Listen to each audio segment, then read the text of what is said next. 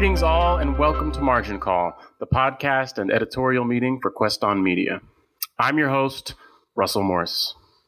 Welcome, everybody. Welcome to a very exciting show.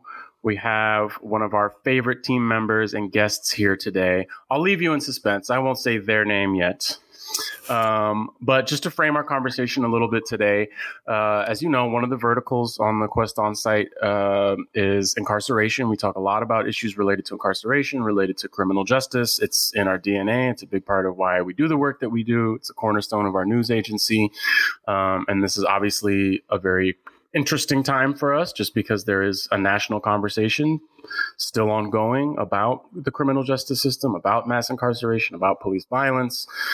Um, and in the context of that conversation, all kinds of proposals have come up. A lot of people are talking about things that we've heard advocates talk about historically, um, about the use and misuse of police power, about the use and misuse of incarceration, and what a new system might look like, which I think for us at Queston is kind of the most interesting and, and exciting part, um, is that people are talking about solutions. You know, for such a long time, we've really built these powerful arguments about what's not working uh, in our criminal justice system and who the victims are of that system. And now a lot of people are talking and thinking very seriously about what a different kind of system might look like. Um, so we do a lot of macro conversations here, but today we're going to have a micro conversation uh, about one specific story that I think illustrates a lot of these issues in some ways. Um, and I think it's important to tell personal stories. The personal stories are always the stories that resonate. And also, it is a story that directly affects one of our favorite people. And now I'll say their name Amelia. Amelia is back on the show. Welcome, welcome. We're so excited to have you back. Thank you for being here. Yes listeners, everybody knows Amelia. Amelia's been here a hundred times. She's an old timer. We missed her old timer. I mean, you know, Amelia is a young woman, but an old timer to our show. How about Thank that? You. Is yes. that a fair characterization? Yes, yes. yes. Um, so, uh, you know, I, I want to give a little bit of background just about my relationship with Amelia, how Amelia and I met. Uh, Amelia is an incredible person who does all kinds of interesting things, but one on that list of uh, interesting things was her involvement with an organization called Echoes of Incarceration, um, which I came into contact with uh, through a friend, just through some of the work that I was doing in mass incarceration advocacy and, and reform work. And it is a group of young and youngish people whose lives have been affected by uh, either family members or friends or themselves um, having been incarcerated. And it is a media company. So these are young people who are telling their own stories in the world. Not all of them even necessarily directly relate to issues in uh, relating to criminal justice. Um, but it's a very, very powerful outlet. I recommend everybody who hasn't heard of Echoes Incarceration of Echoes of Incarceration before to look it up. It's a beautiful organization. They're doing great work. Uh, everybody I've ever met there is an incredible person, and, and they have really, really good content. So check them out. And that's how Amelia and I met. Um, was through a mutual friend, and I got I was lucky enough to do a little bit of work with that organization, and in the process, I learned about Amelia's personal story and how incarceration has affected her life. And there have been some very compelling developments in that personal story, which is why Amelia is here today. Was that a, a long enough throat clearing? Was that a long enough introduction? I didn't want to give away like the juicier, more exciting aspects of your personal story because you tell your story so well. So I kind of just danced around it and gave us a little bit of context. Is that good? Okay, everybody's happy.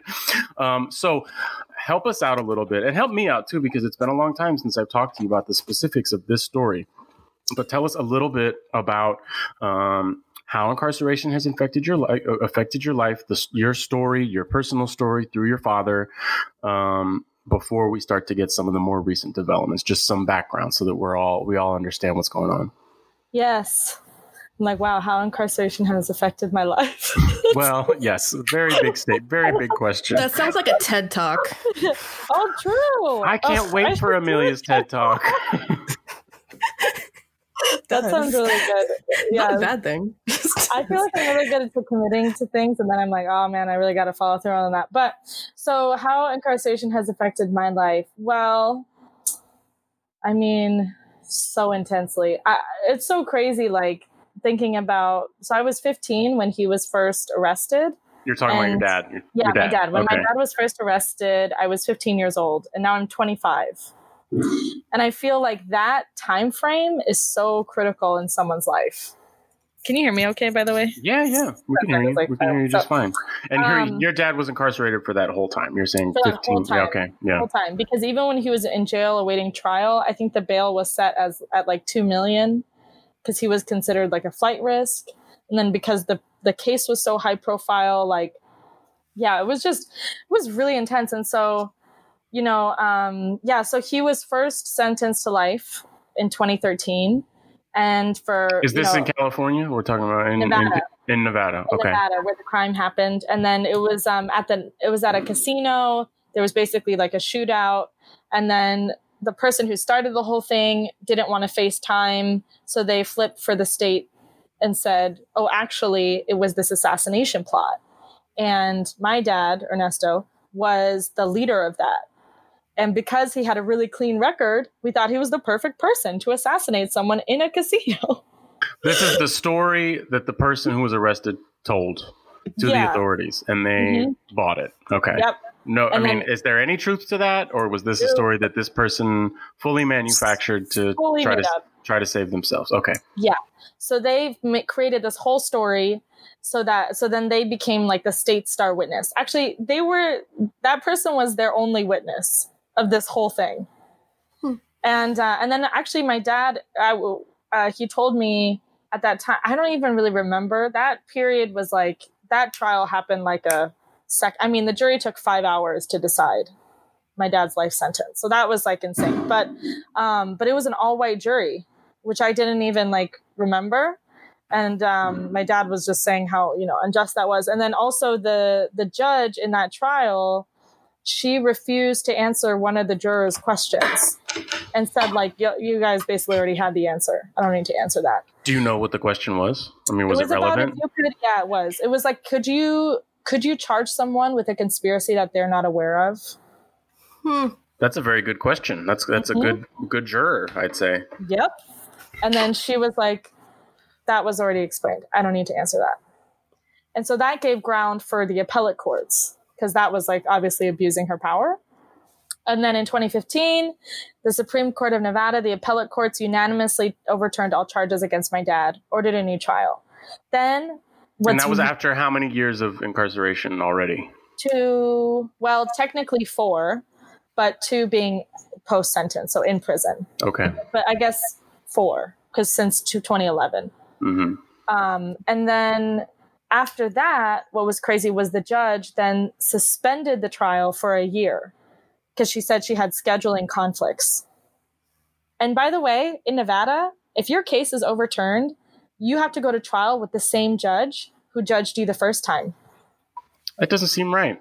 Doesn't seem right. Especially Also- if the, the concerns, the legal concerns, uh, apply directly to that judge. Yep. Yep. It's almost like the criminal justice system's flawed. oh my God. I mean, I don't want to put words in your mouth, but I, I just that's me crazy. saying that. It's almost like they want you to stay in prison. Crazy idea. But then, so, and it was this very same judge who would not give an answer to the juror who said, "I need a year because I got a lot of stuff going on right now." Yep. Yep. Okay. Yep. Also, my dad's lawyer was real. He wasn't a good lawyer. He was. Real, I mean, he put my dad on the stand without like preparation. Really, Was this a? Did he have a public defender? or Did he hire an attorney? He hired an attorney, Yeah. and it was a guy who like was famous a long time ago, but it was just like a hot mess. And then, anyway, so then, um, then actually, the state's witness who made up the whole thing, the whole Mhm. conspiracy theory, the whole like this was assassination, my dad, blah blah blah. He signed and wrote an affidavit admitting it was all a lie in 2011. So this then was before the appeal. this was after the appeal, awaiting a new trial okay. In Hmm. that period time frame. Then Nevada, realizing they no longer had a case against my father, kicked it to the feds, who had been planning a RICO case for the last 10 years against the Vagos. So then they looped my The father. The Vagos, you say? Mm-hmm. and that's Can you the tell us a little bit about? Okay, Yes. so what's what's the Vagos? It's a motorcycle club. Okay. And And was this a motorcycle club? Was your dad a member of this motorcycle Yes. club? Was the motorcycle? Okay, all right. Yeah, he was a member of the motorcycle club, and then uh, they just rode motorcycles. Yeah, you know, like a motorcycle club. They just, Yeah. you know, hop on their bikes. Just like, you know, people who like Star Trek. Everybody's got a hobby, you know? you know, like bikers. Yeah. under.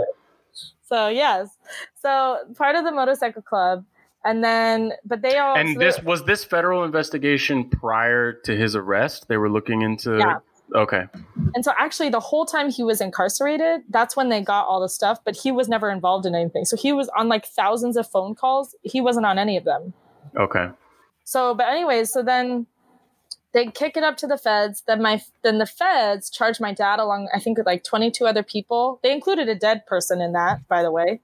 They charged twenty two people, one dead person, so really twenty one people, with a RICO case, and including um, drug trafficking, kidnapping, murder. Oh, drug abuse. They charged them with drug abuse, or I guess creating drug abuse don't know how that works but um and then they also tried to charge my dad with the death penalty him and eight others Now, were these federal charges related to the casino shooting or unrelated to the casino shooting? they said that the casino shooting was related to an even larger conspiracy Hmm. so yes exactly Yiming. hmm Yeah. does it sound I have so many questions. Yeah. So many questions. I'm like, wait. Doesn't- doesn't sound so right. But the thing with the rico case is it is a conspiracy. So it's really hard to prove wrong. Like ricos are like we got you. Like you are definitely going away. All of you are going away for whatever time but this is it's really hard to basically you have to prove in a rico that you make enough money or you made enough money or you live a certain type of lifestyle where you wouldn't need to engage in any of these acts. And so who's there you know it's like anyone's the decider on that like Well, this, and, and this is something that the that federal law enforcement did a long time ago in relation to like organized crime and the mob, right? That's Right. what the yeah okay. That's what the RICO Act. Okay. Yep, yep. Like if anyone watches The Sopranos, that's like the great example of the RICO because they're always like afraid of it. Like they're Right. always like really afraid of a RICO case because it's just this compiling of like years and years and years and years and years of information.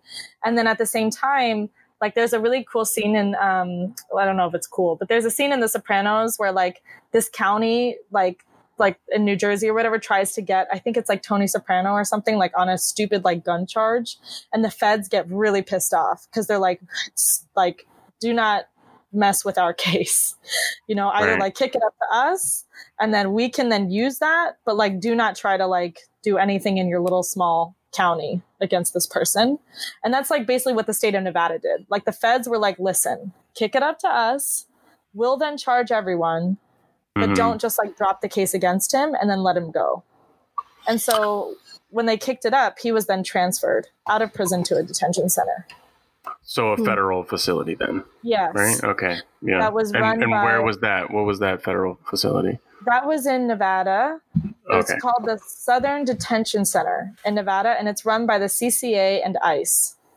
Oh wow. Yeah.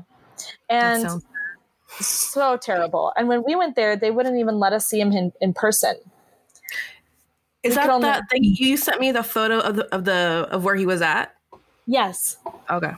Yeah. yeah so they they only like it's like a polycom basically it's not even as big as like a 13 inch laptop. Maybe maybe that big. But it's and you get one hour. Wow. even if you're out of state. And um, you get one hour and that's if the computer's working. Like that's if they're all working because like when we got there one day there was like three that were down. So like there's no like scheduling. It's not like oh i'll come at this time. It's just you come and then you wait and then hopefully you get on one. Hmm and it was like that that was so crazy to me and they they were like oh it's for everyone's safety I'm like, man bullshit like we all know that's a lie like who brings drugs in here y'all do like none of us yeah like, y'all are doing this like yeah, they probably don't want anybody messing with their supply chain. You know what I mean? Like it's right. kind of a. it- it's like you can't bring your own snacks to the movies, kind of thing. You know what I mean? Like People still do that though. yeah, they they're just, just pulling an analogy out of the sky. You know? but it's really yeah i Yeah. mean even i remember when we got there that time my sister got really upset with the person because she because basically we had kind of i mean his lawyer had allowed us to do two hours like somehow we had gotten two hours and the guard was like well too bad like you're getting an hour yeah. and my sister was like no we're getting two hours. And I was like, well, we might get zero. So let's just go ahead and sit down and make sure that we do not, Yeah. you know, fuck this up. Yeah. But I felt the same way. But it's just like, you know, the once you're in there, you don't have a, you know, you're like, all right, I'm just going to do whatever you say because I want to Yeah. see this person. Yeah. That's the culture. I mean, you were also, I just want to point out, like, a, a very young person throughout this time, right? You said you were 15 while your dad, when your dad was first arrested. So, I mean, even his uh, first appeal or his, you know, the, the second trial, you know, when you were 18, you know, being transferred to different facilities, 19. Uh, I, I'm curious about, I mean, you are doing very well in your life, very accomplished person. Uh, what what was it like to try and endure that time of tumult and you know just plainly not having your father and the question about whether you would see your father again what, what was what was the emotional toll at the time Well, I think there were different phases. Like in the beginning, I shut down. Like I would say I like I really shut. I mean, I almost got kicked out of high school when I was in my junior year because I had like I used to be I was like a straight A student and then once he got arrested, I just felt like fuck it. like I was like I was like, you know what? Like I mean, at that time I was also really pissed at him. So there was like a and i was i also felt really like embarrassed and just like so i like most because it was so high high profile most of my friends in california found out before i did. Mm. and so there was also this like just deep feeling of shame and then i had my own stuff with him anyway. And so by the time that that happened i was like you know what? Like you don't give a shit about us if like you're gonna put our lives in jeopardy like that like you're not even thinking about how that's gonna blow back on us. Like i had to change my phone number. Like my you know like we had like my sister's move my sister had to leave san francisco like asap to move to new york for safety like all this stuff. And then because when you're arrested all your accounts are frozen then you know there was no like money also. So it was like like i mean not that my mother was like working very hard and you know also is i think very successful but i, I just the strain that it put on our family like all kind of in a, just a moment where you don't you know and so so yeah I, I was i like really struggled. And so that year like actually i was talking to my sister about it recently and she was like yeah we were like really worried about you. Like i Mhm. went down i mean i would like drink in class like regularly.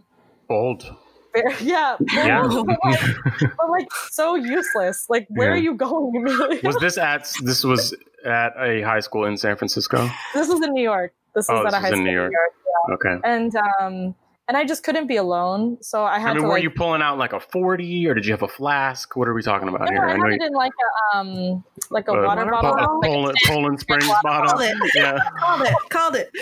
but, like, but not really you could see through, like almost like Mhm. a tin like water bottle. Yeah. Like one And- of these. Yeah, yeah, yeah, like something Yeah. like that. And then I would um then I would like I usually sat in the back of class anyway, but um yeah. I But mean, you're yeah. not a nerd. You know, what are you going to sit up front? Come on. no matter what's going on in your life, you're sitting in the front row. Come on. yeah, I would never What do you sit in the front. front end on the bus too? You know. I would never sit in front. For real. But I yeah, I like I totally went down. I mean, I stopped answering his calls for like a good part of the beginning. And Maybe was like this- almost the first year. Was this because I mean, you know, relationships with parents are super complicated Yes. anyway, no matter what's going on, and teenagers with their parents super complicated. But w- was this new dimension of it because there was some question for you about whether he was guilty or not guilty? Was that part of it for you? Did you go through a period of time of doubt about his involvement or or, or what whether he had done what he was accused of? Um, I think I mean I knew that I mean I knew that he shot the person and then the question was whether or not it was in self defense or if was Mm. or if it was premeditated. Mm. I think for me, logic hit on that one because I was like, why would you assassinate someone in a casino with cameras? Like, that seems like the worst place to murder someone. Yeah. like, So your Like- resentment or like your difficulty at the time was, was just kind of like a it was like a lifestyle. You kind of thought like, you know, the life that you're living is not okay. That makes yeah, sense. Yeah, like I felt like the life that you're living is risking us. yeah. So, so you must not be concerned. You know, So we so we have the drinking alcohol in uh high school Yes, class phase yes. and you said was there like were other phases. sober. I was like never ever sober. I remember it is, fake. It is crying. an effective coping mechanism. yeah, I would like fake. I would actually, I would like go out and get high and then come back in, and then they had me like it was a New York City public school, and they were worried about me, so they started having me go to like therapy, like or not like therapy, but it was like you'd meet with like a social worker or something in the school, like for like which I mostly missed those, but when I made it, when I would like not want to go to class, I'd like fake like I was really sad and then like go and be like, I'm just like really sad right now. And then, you know, they'd be like, oh, don't worry about it. But it was interesting because that for that first year, I didn't cry. I don't think I cried. I think I maybe cried once. Hmm. Like I didn't, I just felt anger. Like I don't think I felt like sadness or like, oh, this is, I just felt like anger. And so I even, I remember it was one therapist or one social worker that I met with or whatever. He was like, he was saying he was like do you feel angry and i was like no shit like what the fuck i was like i'm not doing this anymore this is like not helpful it's a fair question. I might ask the question if I were in that situation. that's true that's It's true a He place to nice start. guy. It's a He place to nice start. guy. yeah he was a good guy he meant no harm Am I angry? What do you think? I'm out of here, idiot. Like, yeah, also, an appropriate response for a teen. I think you guys were both doing exactly what you needed to do. There was probably work going on in that room. You know, it's like the first few sessions in uh, Good Will Hunting. You know what I mean? Like you gotta, you, had to, you gotta feel each other out first. This is true. This is true. Yeah. Yeah. So, how did you kind of pull out of that phase? You said there was another phase after that. Was the was the next phase even darker, or did you kind of Yeah. you know commit to your own life in a new way, or what, what was the next phase? Well, I um that so that year, toward the end of the year, my well, fortunately I went to like performing arts high school in New York. But um that was still like public school. But I went to so I met with like the head of my department or whatever, and he was like, you know, Amelia, like if you continue on this path that you're doing right now, like we're gonna expel you from high school. And I was like, Oh, that's bad. I was like, you know, I really did fuck up, but this one's real bad. And so he was like, if you're gonna stay for the rest of this year and like come back for your senior year, like you have to hit this this grade point, basically. Um, and so it was I so my mom just got her bachelor's at 60. I mean, she's crazy smart. She didn't even need to go get she just got her bachelor's to get higher pay at work. It just doesn't I mean, she's ridiculously smart. She basically has a graduate degree.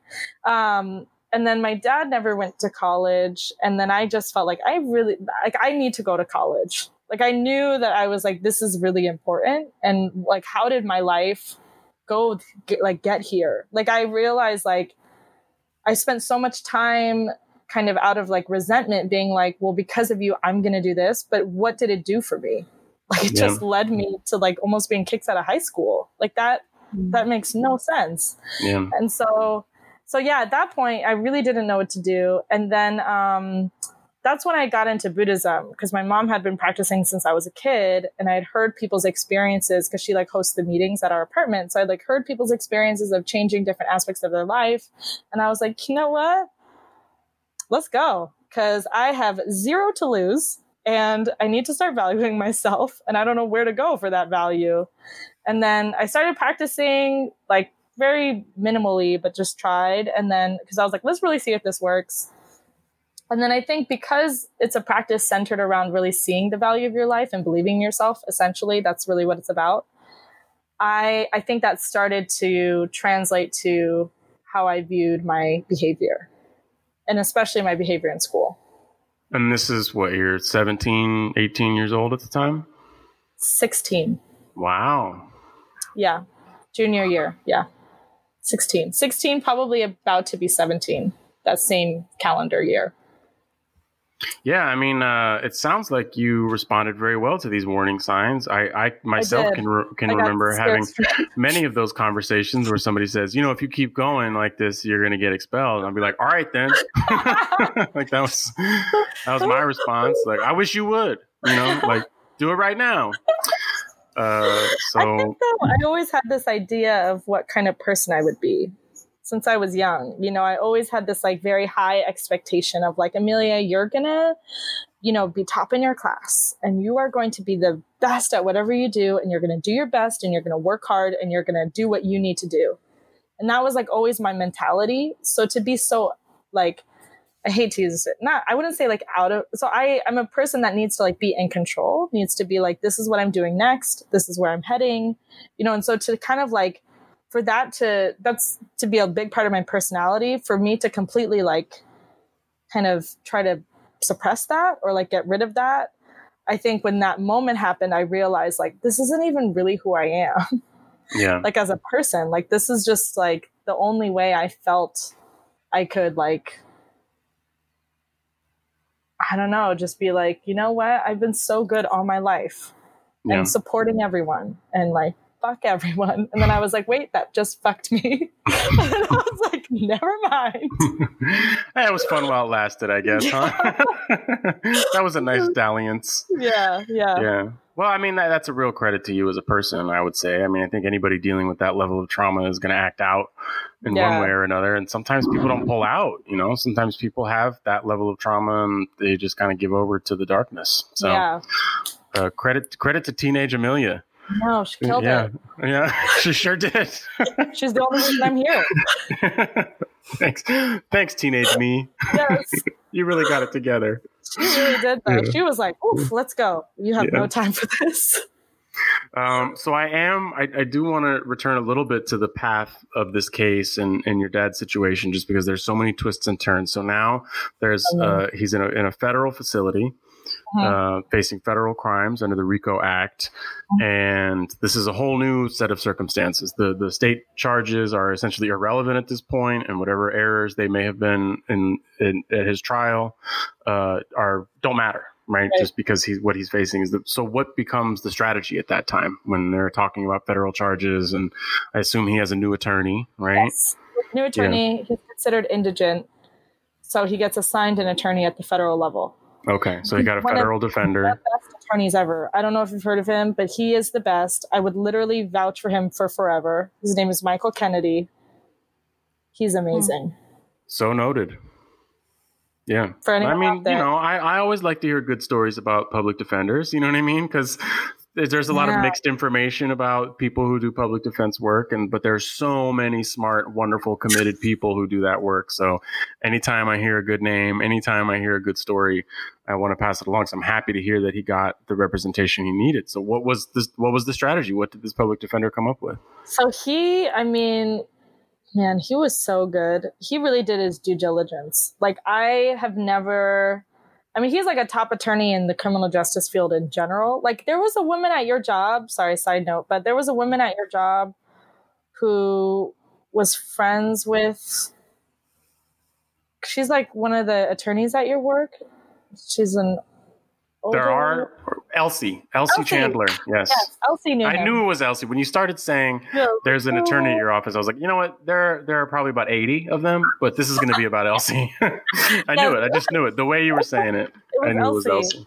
Yeah. And she knew about him when it, Yeah. this all first started. She was like, "Oh, I know who that is. Yeah. He's a really great attorney." So, anyways, um, so the strategy. So first, my dad was facing the death penalty charge. So they were going to try to put that on during in the federal case. So this would be federal death penalty. This would be what Yep. we've seen, you know, whatever. Timothy McVeigh and, Yep. you know, people who were involved in 9-11, that kind of, that level of prosecution. Okay. How insane! Very. Like, anyway, Yeah. so they were going to try to do that to my dad and eight other people and um, within the 22 who were indicted and so first they had to get that off the table before they even started trial. So they had a whole other team for that which involved a woman from st louis who i also love so much. His name is not in my brain right now but she's amazing. And so anyways they and so in the us if you're facing the death penalty at that level, the only person that decides whether or not you'll face it is the U.S. Attorney General, Mm. who was Jeff Sessions. Oh, yeah. Interesting timing there. Mm-hmm. 2018, 2018, Wow. the most terrifying. Um, yep, 2017 and 2018. And I remember when Michael called me and he was like, "Yeah, so in the past, a U.S. Attorney General has put the death penalty on someone because they said they had a calling from God. So this is a, you know, I can never Yeah. promise you anything. I mean, yeah, he, I'm sure he Jeff afraid. Sessions prayed on it. Lord, now this is quite a pickle I find myself in. Um, I I'm want to thank you for my beautiful myself. home. I want to thank you for Why Donnie, you sound Donnie like Dana- T, who Dana- gave me this job. Kirby. Sound like Dana Car- Well, Dana Carvey is a very gifted impressionist, so I'll take that as a compliment. But that was Also terrifying. Garth. I was like, Jeff Yeah. Sessions, are you fucking kidding me? yeah, yeah, he could have gotten Eric Holder, but he was, you know, two years too late or something, I guess, right? So this is at, at this point he's been in federal detention what six years or something, awaiting Mm, awaiting yes. federal trial. Yeah, okay. So well, federal no, awaiting detention. federal trial, he he hit once it was 2017. So he's only been with the feds. Before it was state level. Yeah, Hmm. yeah. He's still Um, incarcerated. And it, so that's the first thing they're trying to get off the table is let's remove the death penalty before we go to trial. Yep. Right. Obviously, smart strategy. Yep. And they were able they were able to do that before trial. Yes. So Jeff Sessions in early 2018, the trial didn't even end up starting until 2019 because the government was fucking just pausing as like as long as they could. They were like, "We're not ready," and yeah. um, Plastic government. We're not ready. yeah, that's a good like, "Oh, government we voice. A, we have a lot to research. yeah. Like, no, you don't. You don't have a case. yeah. That's why we're not going to trial.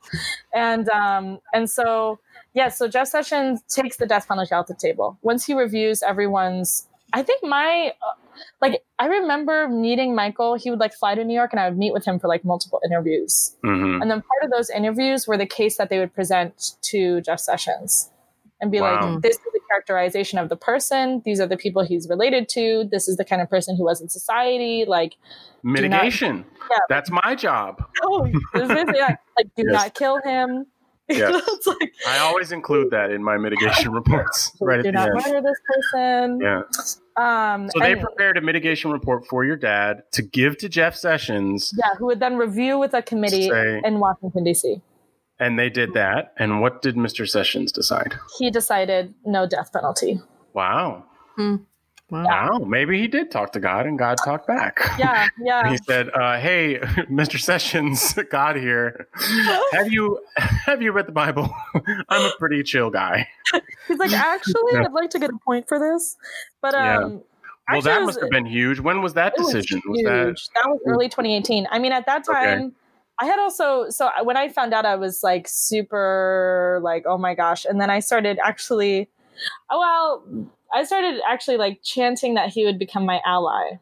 Like I was like, that Jeff Sessions would become your ally? yeah, because people were like, oh, write petitions to him or like write letters. Yeah. I'm like, he doesn't fucking give a shit. Yeah. I like who also who cares about me? Like it's not like a, I mean, you know, it's like I, I don't know. So I mean, those are great too. Sorry, no shade to petitions, but I just knew that as a like an ordinary person with no, I- it's not like I had a reach or like I don't even know how to go about that or like I really don't know how to go about that. But also, that was kind of what they were preparing anyway. Like I, I, I was like I. So I like it was like ally, and then also I was like you. I was also like show one ounce of humanity like just even slightly. And so I was so shocked. Like when Yeah. I found out, I was actually at in Japan at the time at like this big like world peace youth Buddhist conference. And I so I got the text at like four in the morning, and it was just like. They're so funny. Every time they text me, it's like so bland, but it's like the biggest news. But anyways, so they she just texted me. Uh, they they removed the death penalty. Congratulations, like period. Wow. And this was was this uh, this was a member of the defense team? This was the woman. This yeah, one- she she yeah. like specializes in death penalty cases, and so Yeah. she's the one who really. And then once that happened, then she was no longer on the team, and but it was like Michael Kennedy kind of coordinating all these things, Great. and then so then we have to wait another year before trial begins. They like keep pushing it, like they just keep the government like keeps pushing it, and then it starts end of July 2019, and it lasts until February. So, anyways, they the start trial. You The you the trial. trial went from July to February of this year. Yeah. So that's like an eight month trial. Right? Is that fair to say? Okay. That's a long trial. so long. I'm Yeah. so surprised they kept jurors on. Yeah. Yeah, for real. Like some left. Yeah, I'm sure. It was like I'm sure some jurors, you know, probably just, you know, died and then some other ones were born and then they brought them in. Eight months is a long time, man. A lo- a lot of things it can happen. A long trial. That's I mean, really dark, Russell. No, no, it's just hyperbolic. I'm just saying it was so long that some people died of old age, natural causes, all of them. Yes. It, it was their time. They lived a beautiful life. Some and people then, got married during that time. yes, of course, people had children. Eight, a lot, a lot can happen in eight months. A so I'm told. happened. Someone got Yeah. pregnant and gave birth. Well, it's nine months, but sorry. Yeah. Not Well, you know, premature. Yeah, there you go. preemie. So you could have a preemie. but I digress. You've so digressed. So tell me, tell me about the trial. I mean, how? I, I also wonder, just from kind of like a self protection or self preservation uh, Did I keep up with it? standpoint, like yeah, like how closely are you watching every twist and turn and talking to the uh, attorneys and uh, you know, Oh, like I- did you yeah. have access to the transcripts? Did you have access to No. the courtroom or anything? Okay, so you No. would get news updates from the attorneys. Did you say? I can't handle all these twists and turns, you know, or or were you hungry for information at every stage? Yeah, I wanted Yeah. to know. I was like, what is happening? yeah. Like, where are we headed? You know, like, cause it, this is the it. This is it. You're, there's nothing else. If you're, once you hit the feds, like, it's not like there's like the, the, you don't go to like universal law next or Yeah. universal court. Like, this is it. You hit the state, now you're at the feds, and, um, and he could still face life. So, I mean, yes, you could do another appeal, but that's, you know, it's just Yeah. appeals are. So this was it, and uh, I really, I mean, my sister didn't didn't really want to, but that's like a side note. Sorry, sister. But um, I I really wanted to know, but also because I felt like I'm also just that type of person. Like I, I feel like I need to know those things. Like if I'm left, I would rather know than not know, because like Yeah. not knowing feels like another part of knowing anyway. Like yeah, I don't know, Ooh, super deep. profound. Yeah, wow. Do you know what I not know? No. yeah, Anyway, probably makes yeah sense. that's like a that's got to be a Buddhist thing. It's like a proverb. I just yes, a I think it is. It's a Zen riddle. That's what you've just written. you know what I know. But so I, I really wanted to know, but then he's a good lawyer because he would never tell me like this is going well or not going right? well. Yeah, yeah, yeah. You don't want to give people. mm, like I can't promise you anything. I'm just Right. gonna do my job. This is my job. I'm good at my job, but I can't tell you like that it's going well. You know, I don't know. They're, Yeah. they're jurors. We never know what's in their mind mhm. and but the judge was super good she was really good she's she was appointed by obama and she was kind of on the younger side and she was like a young latin woman i think i would say like later 40s maybe Mhm. like mid 40s and um, she looked like super young and she was like very fair like very very fair like she did not let the government pull shit Yeah. like at one point actually they tried to do something and she like what did she say to them she said something like like you're disrespecting my court like it Yeah. like she did not play Yeah. on either side like she Yeah. was not there was no favorites she was just like we are here like even when i went to go testify oh my god that experience. Wait a minute. You testified? i testified Way to Sorry. bury the lead, Amelia. Yeah. i'm like on this linear Yeah. and then, and then, and then, and then. Go ahead. Yeah, I mean, so now I have to just completely cut you off and say, Amelia, tell me about when you testified at the federal trial. Dude, first of all, testifying is the most terrifying experience. Hmm. So terrifying, especially if you've never done it or are not prepped. I mean, I was prepped for multiple days, like three days. I did prepping. What were you testifying to? What was your role? What did they hope that you would communicate? First, I was technically a character witness. So, like, is he a good person? Blah, blah, blah, that type. But Mhm. then mm, my dad's lawyer felt like actually that could be really risky. because Mm. if you are describing someone's character then the the government could come back with some other shit you know like oh he's a good Mhm. person well this this and this and that you know like so they're like that's really not good that could kind of open so they were like actually Right. we're going to change you to a fact witness I like it. so it was really smart so i Yeah. just said facts about his life like where did he Mhm. work i said oh he owned a cleaning company well where would they clean they cleaned in pacific heights and then he'd be like well for you know us nevada folks what is that what does that mean and i was like well it means like houses with basketball courts inside them it means where you know robin Dan- williams lived Danielle Steel. Yeah, Nancy Pelosi, Mm-hmm. all the peeps. but but I feel like they but when they prepped me, that was hard. Like that was emotional. That was Yeah. super emotional Yeah. because they have their own team and then each defendant within the indictment has their own lawyer so they would also work together and so there was this one woman who played like the prosecutor with me hmm and at first like i just got caught in so many traps like all the Mm. traps that you see that you're like oh don't say that like i just said it like yeah. I was like, fuck Mm. you. you know, so I was just like reacting. And then she would stop and be like, Yeah, so you can't say that. You can't. And then and then I would like say something and she would like out. twist it. Like she like the most you know, like at one point she goes, Do you think it's safe to have a gun in a in a public place? Because one of the Mhm. charges is um, not only is the the indictment, but there were three counts, and one of them was having a gun in a public place or shooting a shooting a firearm in a public area, and then you know one was a count of assassination, and then the RICO or whatever. So she's like, you know, do you think she's like, this is what the prosecution might ask you. So do you think it's safe to have a gun in a public place? And I was like, well, everyone has a Second Amendment right. She's like, so you're saying that you feel safe if you're in a space with another person with a gun. So I was like,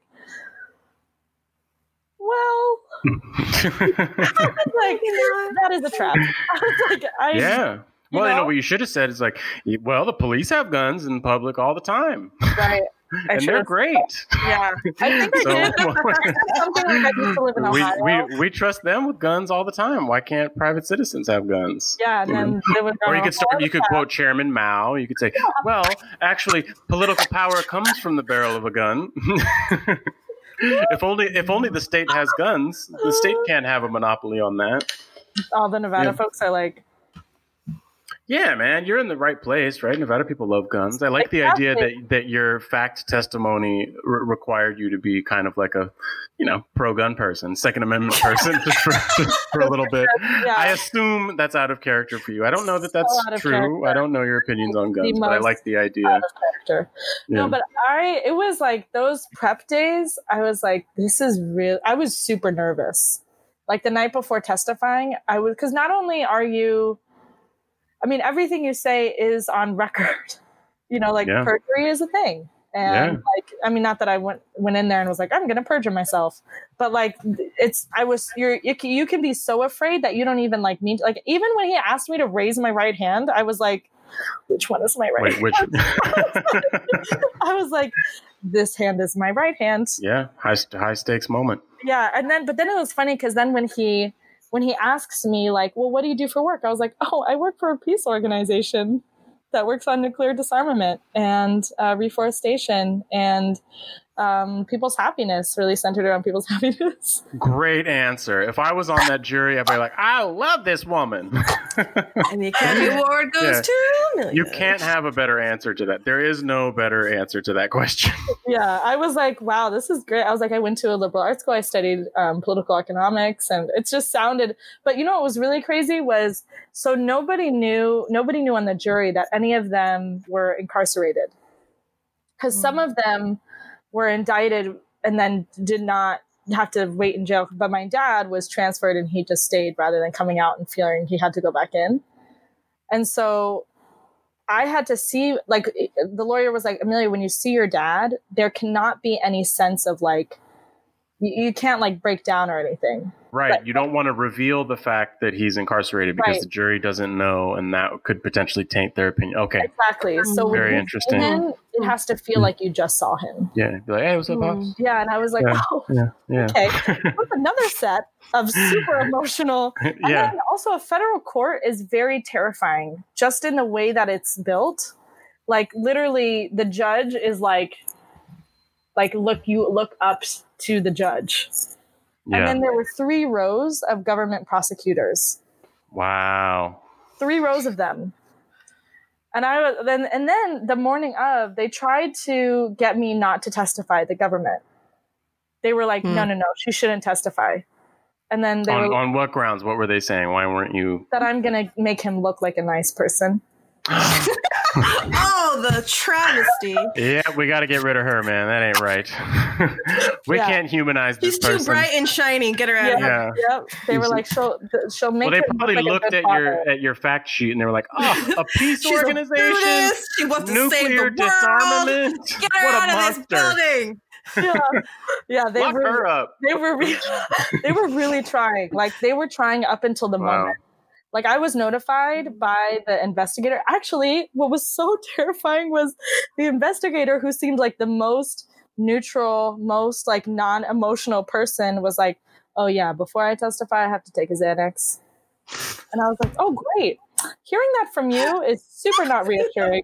You are the most calm person in this room. I have not seen an emotion from you, and I like I was like shaking, like I was like one foot and ahead of the other foot, like as I was walking. That sounds like responsible Xanax use to me. I mean, it's a very dangerous drug and it causes a lot of problems in people's lives. But you know, I think popping a little Xanny right before you testify, I think that's Yeah. that's responsible. Yeah, she. I mean, she's also. I mean, I don't know, really know about her life, but she just seemed like the most like put together. like Yeah, so, so I was like, oh, okay, this is not. Yeah. So I'm not. I'm not like me feeling this way and being as scared as I am is Yeah. not not you know is not not normal or whatever. Like it's yeah, totally. Everybody's terrified in that moment. I mean, there's yeah, it was so much going on. oh my gosh and then and then yeah when i got there i was just like really smiling a lot because i was like i'm so terrified right now and then actually when they asked me yeah the prosecutors were real pissed that i was testifying because when they asked me to like point out my dad i like pointed him out and then my dad's lawyer was like oh like can you share which tie he's wearing because there was a lot of people in there Mhm. I mean, but they kind of knew i was pointing at my dad and the prosecution was like objected to that No, he can't. She can't talk about the tie. Yeah, she can't point to him. She was like, "We already know who he is." I was like, "Okay, Well, he's wearing a lovely vintage Hermes yeah." orange paisley. I think it's quite tasteful. Fact: He's wearing a tie. Fact: It's green. Thank you. Next question. Uh, but I, I did. I practiced the night before too. I like went over the questions. What I yeah. say, like just over and over again. But it went really well. They were really happy about it. Everyone was like, "You did a Great. great job." Yeah, I mean, that, yeah, that's incredible. but yeah, I can now speak in front of anyone under any circumstances since I've now spoken in a federal court in front of a grand jury. Yeah, you got that out of the way. So anything else, you know, you, TED Talk, check. Anything else life wants to You bring me? yeah, valedictorian address, whatever. You know, like No big deal. Let's go. I mean, I and it was my birthday too. Like it was like my birthday had just happened. It was Wow. a long time. Wow. I also don't like Vegas. Sorry, sorry to anyone, but Ah, it's a separate conversation. It is its own thing, that town. Although you do have a lot of associations with Yeah, it, so we can say, yeah. it's personal. I don't like Vegas, but yeah. So I, I testified and and I was wow. really yeah i think i mean the jurors were all like really like apparently they were all like nodding and really listening and Yeah. you know i think i seemed like a sweet kid Was this toward the end of the trial? Where, at what point were you? Did you testify? yeah december December. Okay, and it wrapped up in February. Yeah. So you know, this close was to the yeah this was when the defense was now doing their side right. Right. yeah Um, so, of course, I have to ask. We've kept our listeners and everybody else in suspense this whole time. What was the outcome of that trial? he was acquitted and exonerated of everything Acquitted and exonerated. Tell us, tell us more about that. Tell us about the distinction between those two things and what it what it meant for him in terms of his freedom and his life now. Well, you know, I think so. First, yes, he was acquitted of the specific counts, but because of that, everything else is like also kind of crushed. But so, I, and actually, what I later found out was in the later, meaning like very recently, um, in the jury deliberations, he was the first they acquitted, Hmm. actually Okay. and Yeah. um, and a lot of the case actually relied on him and what happened in 2011 that was like a big thing they were trying to say like this thing that happened it's connected but actually this past trial is the first time that i ever saw the footage of what happened that night i had never Hmm. seen it Oh And wow. I wa- I- and i remember wondering why the hell have i never seen this because when michael kennedy showed it to me it was so clear like if you watch it, it looks it like first of all, the people who pull the guns first are the Hell's Angels, and they start pointing it at everyone in the casino. Mm. And so Wow. you see people run, and then you see my dad in like the far corner, like kind of like trying to figure out like what's happening, as these two guys are literally like like they literally pistol whip this like si- like seventy year old. Like you see everything, and so I'm like, why the fuck was this not here in 2013? Like it was so mind blowing, and I didn't. I was hard to even watch because it literally looked like a mass shooting. I mean, they they they like beat people up and stuff, and then they're like, mm, mm, you see my father pulled like, you see him shoot the guy, but when the guy is, un- he's like basically standing over someone with his gun pointed at his face. When my dad, oh.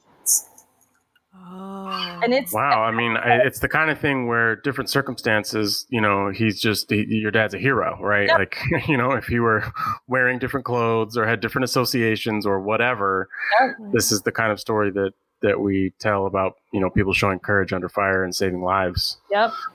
All right, and when you say you didn't see the footage, does that mean it was not presented at his first trial, at his state trial? Nope. Do you know why? no. That's All Wow. they know at the state trial was like him picking up the gun from the bar. Oh, so not the whole thing. Wow. Yeah, it sounds like he did have a bad attorney to begin with. Yeah. Terrible. I mean, you know, I wasn't on the inside, but just no, horrible. from my armchair assessment. No, he was horrible. I mean, I remember when he was almost going to get us to testify, and he was like, "Just say your dad's like the best dad," and I was like, "That seems weird." Like no one's like, I mean, no one's perfect, so that just seems weird. So yeah, I mean, I, I, I don't. It's probably not a good idea to have someone get up there and say, uh, "My dad's perfect," right? and, That's what I was thinking when you were going to be a character witness. Is it's very hard to have someone, particularly a younger person, talk about their parent because they're just like I said earlier. You know, those relationships are so loaded. It would Yeah. be very easy for a prosecutor to dig around and be like, "Oh, well, it says here you were drinking vodka in a water bottle in high school. What was that about?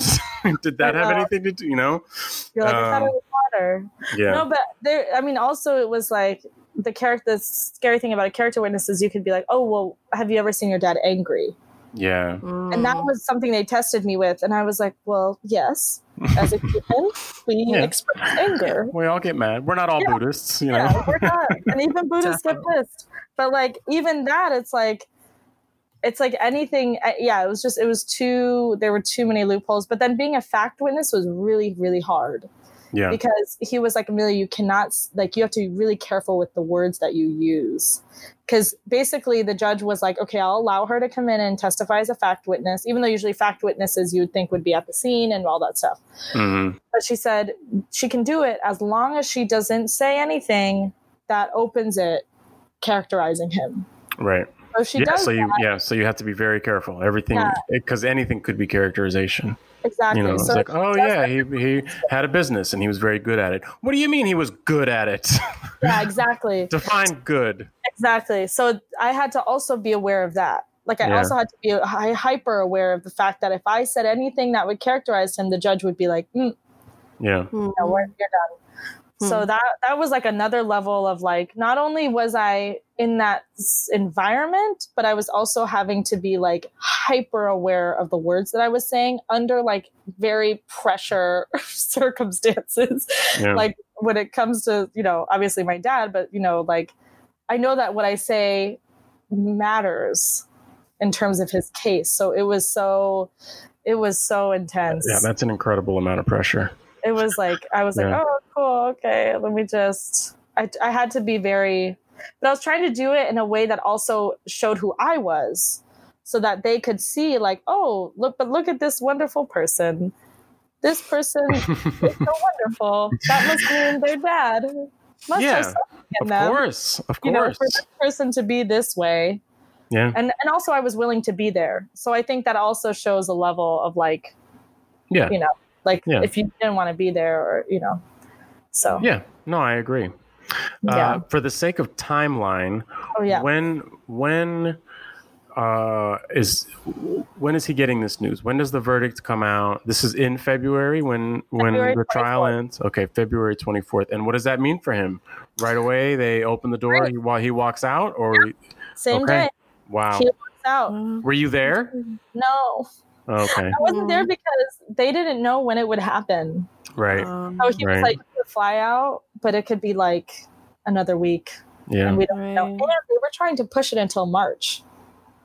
Oh. The government was trying to, which would have been terrifying because it would have been shut down because of COVID. right. right. Yeah.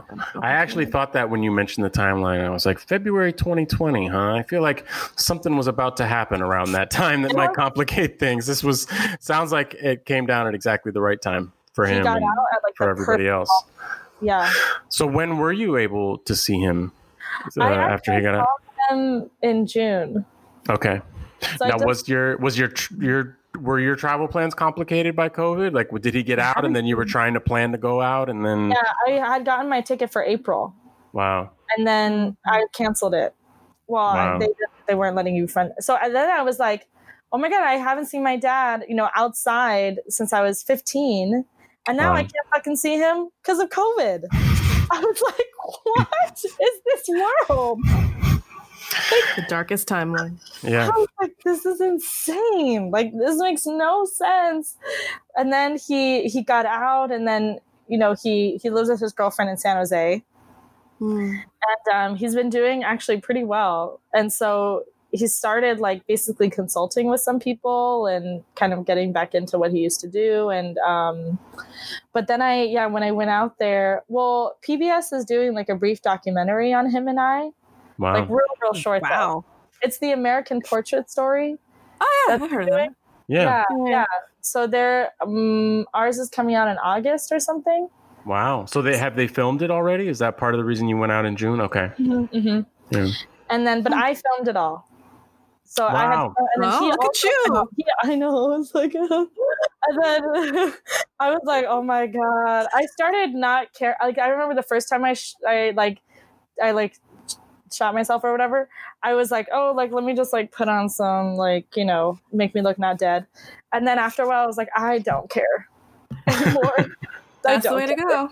this is a documentary this is how i look so um but um but then he did some filming too and so anyways yeah i saw him in june 19th this year for the first time since i was 15 wow. What what was that like? What did you guys do? How did it feel? I'm I'm so curious to hear about this day.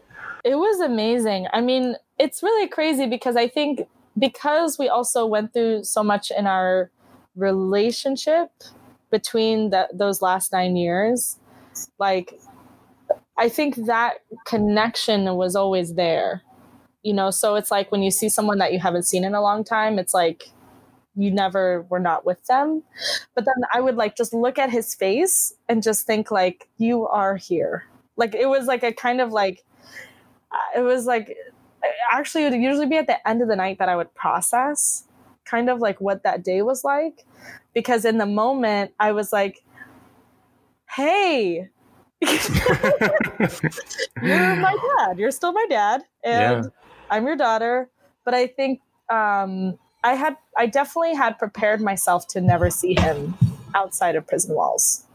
And Yeah. so i think there was also a level of like i never thought this was real. I never really thought this could happen. As much as i you know wished for it hoped for it chanted about it like all these things there was still a big there was still an aspect of my life that knew like no matter how much stuff I do or how much someone's innocent, like that in the fucking criminal, you know, system that we have, it doesn't matter. So like, you know, knowing that, I, I think a lot of like even this past trial, like there was also for me never a moment where I was like, we got this. You know, up until the day. Like I remember that day. I was on I was coming home on the subway and the um his lawyer just texts me like uh they've they've made their decision or something. And i'm like on the subway like having like a panic attack. I'm like Yeah. Need to get off this fucking subway car. Yeah. and um and i'm like walking home and i'm just like chanting and like oh my god. Like i just but i felt at that moment like honestly actually i felt at that moment like you know what? Like i am just so appreciative for everything that lawyer has done for us.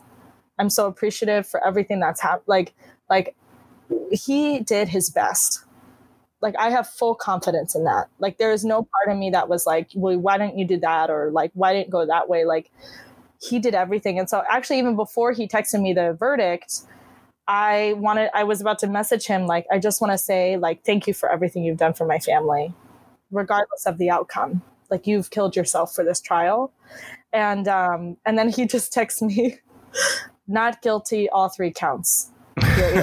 I was like, like take a phone call? Like, like, you're just like, just this is the fact of what happened. Yeah. Like, very like, and then I just like cried. I had like a full like breakdown. My sister thought it was like the worst thing that happened. You know, she was like, "Did he get life? Like, why are you reacting like this?" but I was, I was like overwhelmed. I think all of this like profound fear and prof- like was like kind of just like came out. You know, where I was like, yeah, like I never, I never allowed myself to think this was possible, and I think as a form of protecting myself. And also Absolutely. really trying to rationalize everything. Like I didn't allow myself to go there like he's going to be free because I really didn't know. You don't know.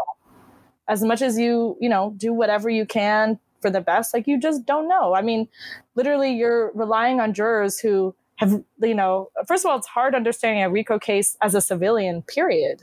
And then you're eight months in it, you probably forgot half of it. Like, Yeah. like at the end, you're just like, oh, I just want this to be over. And so, um, so that was just remarkable. And then, and then, yeah, seeing, and then like my dad now has an iPhone, you know, so we like FaceTime and he like texts me and he's like texts me like bye in our texts. He's like, I love you, bye. I'm like, you don't have to He'll figure it out.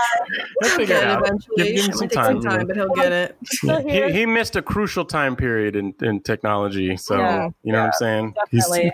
and he's like still he's because he's now in San Jose and he'll go into the city and he's like, This is not San Francisco. oh, yeah. Like, he we went to go get ice cream and um when she told him how much it was, he was like he was like, I'm sorry, how much is single scoop of ice cream? oh yeah, And she was it's like, um, expensive city now. Yep. She was like, "Oh, that's a six twenty-five," and he was like, "Okay, that was right. What you told me. You told me the right number." But he he's like every everywhere we go, he's like, "How much?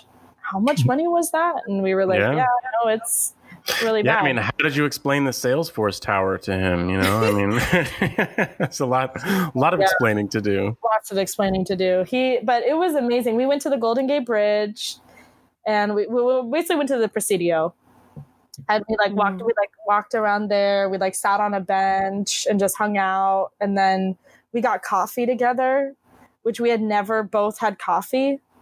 You know, I was 15, so I wasn't drinking coffee, and um, and the, I mean, we talked about also like this idea of like providing and how you know because i'm n- i now have you know obviously he's not really making any money in terms of like you know paycheck or anything like that. He's still waiting for his passport from the government just so much stuff Mm. that they still have to send him. Mm. and um so i was i would like pay for some things. And i think for him that was like really it was a big deal because he's Yeah. not used to that he's used to being the provider Right. you know and so there was just so many so honestly it felt like like when the day would be over it felt like disneyland or something like i had like just gone to like disney you know that like feeling you get after you go to like an amusement park or something like just so exciting and you're just like wow, like i just experienced something that's like not real Yeah. and so it was yeah it was really it, it was remarkable but i think for you know how he's he's doing. I think he's you know doing very well considering but i also i definitely felt like um i think this is for me the best way to describe it but like you know when someone comes back from war after like 10 years or something you know i think that's all there was also like that too that i saw like where things would really stress him out or you know like kind of small things that he wasn't like if someone walked too close and didn't mm. say Yeah. anything, you know or Yeah. like didn't excuse me or like he would get really you know he's like yeah no you can't do that you can't Yeah. walk that close to me Of and not course. say something and so all of these all these things and then also being 25 you know and like being like like he he was like, it was just really, yeah, it was really funny. Like, be, like I'm 25 now. You know, a lot of the things that I needed when I was 15, I don't really need. You know, so I think being an adult, uh, that was such a. So there was also like a period of when the day would be over. There was also definitely a level of like mourning, almost like kind of grief that also came over me, where which my sister felt too, but grief of like we I lost 10 years you know that was like 10 years that i'll never experience with him there. But then i also really tried to remind myself like well amelia why don't and a friend told this to me too but she was like well what about the next 20 years? Why don't you create something really wonderful for the next 20 years? So it was it was just yeah a big a big mix of emotions and and then i also felt like why the fuck am i living in new york oh, you mean because he's so far away, right? Yeah, like yeah. I like left him again, you know, and then like yeah. my mom's there now and my sister and you know also my girlfriend lives out in LA and so I was just like why am I like what's keeping me in New York and That is a valid question. Everybody's out there, mom, sister, dad. My dad, yeah. And so it's um, I was like well, what am I doing in New York and but I think he I'm just so happy that he's um that he's out. And i just yeah it was so surreal. Like you know it's it's so crazy. I wish i could really value life like like the way that we like when you really feel like you have this precious moment with someone that you don't know will ever happen again or you never knew might happen. Yeah. Like that's when i feel like you can really enjoy life. And like when i when i was with him like we did, really did not do anything. We literally drove around and we walked Hmm. And we walked in the Presidio, which I've been to the Presidio many times. It wasn't like I was like, what is the Golden Gate Bridge? You know, and it was like it was like foggy and we sat on a bench and we just talked. But like because the simple fact that I could be together with him outside of prison walls, that itself was an impossible dream. And so yeah, it was just like most incredible of course. experience. Of course. Well let me just say i'm so happy for you and for your dad. This is incredible news. I've known you for years now. I can actually say that. Yes. i've known you for years and i've known about this ongoing saga um, and i'm just personally very very happy that it resolved this way and I'm, I'm really glad you guys get to be together again. That's a really powerful story and thank you for sharing it Yes, thank you. Of thank course. you both for supporting me throughout all of it. I told like so many different iterations of the story. I'm like, so now we're here, yeah. and now we're yeah. here. There are a lot of dimensions. It's yeah. it's quite a tale. We could have done a whole series on this. You know, Seriously. I'm He's, sure there's stuff we didn't even get to cover. Yeah. Yeah. And he has his own. I think he has his own thing that he wants to do too. But yeah, that's great. And I'm also really excited about this PBS you yeah, you said this. You said it's going to air in August. August. Is that what you said? Mm-hmm. Let us know. I will. We'll put a link. We'll put a clip on the site. We'll be just like you know, proud parents. Our our Amelia. She's so grown. She's filming herself and in documentaries. It was so crazy too because when they sorry side note I know it's like so late but when they called me about the um PBS, they were like, "Is there like tension or like anything?" And I was like, "No, sorry, you guys got yeah. the producers were like, "Damn it!"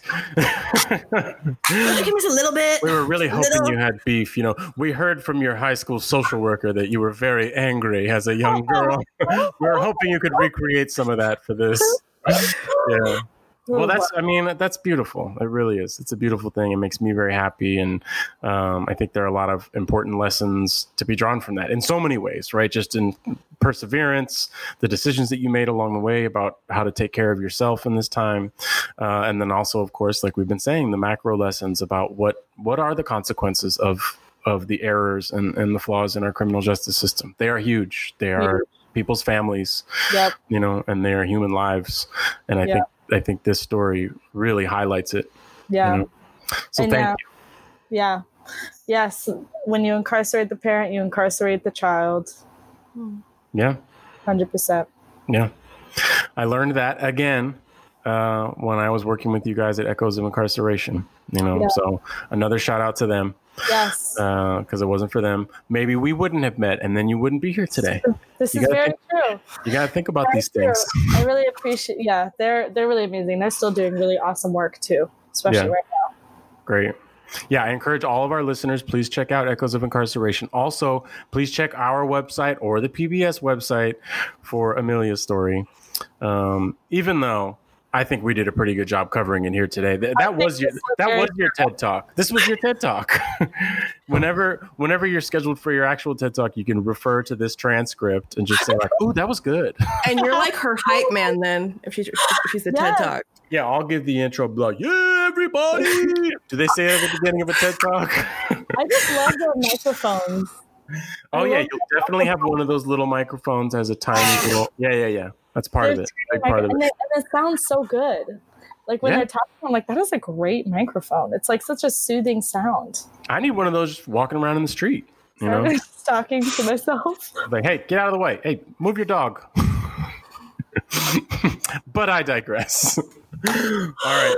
Uh, Amelia, thank you so, so much for being here. Thank you for sharing this incredible, powerful, uplifting story. Um, I'm sure our listeners got just as much from it as we did. So thank you for being here. Thank you. I appreciate it. Thanks, as always, to our fearless leader, our producer, who keeps us on task and sounding good, Yiming Piansai. All right. Thanks, everybody, for listening. Thanks again to Amelia. Until next time, quest on, everybody. This episode of Quest on Media's Margin Call was produced in Richmond, California.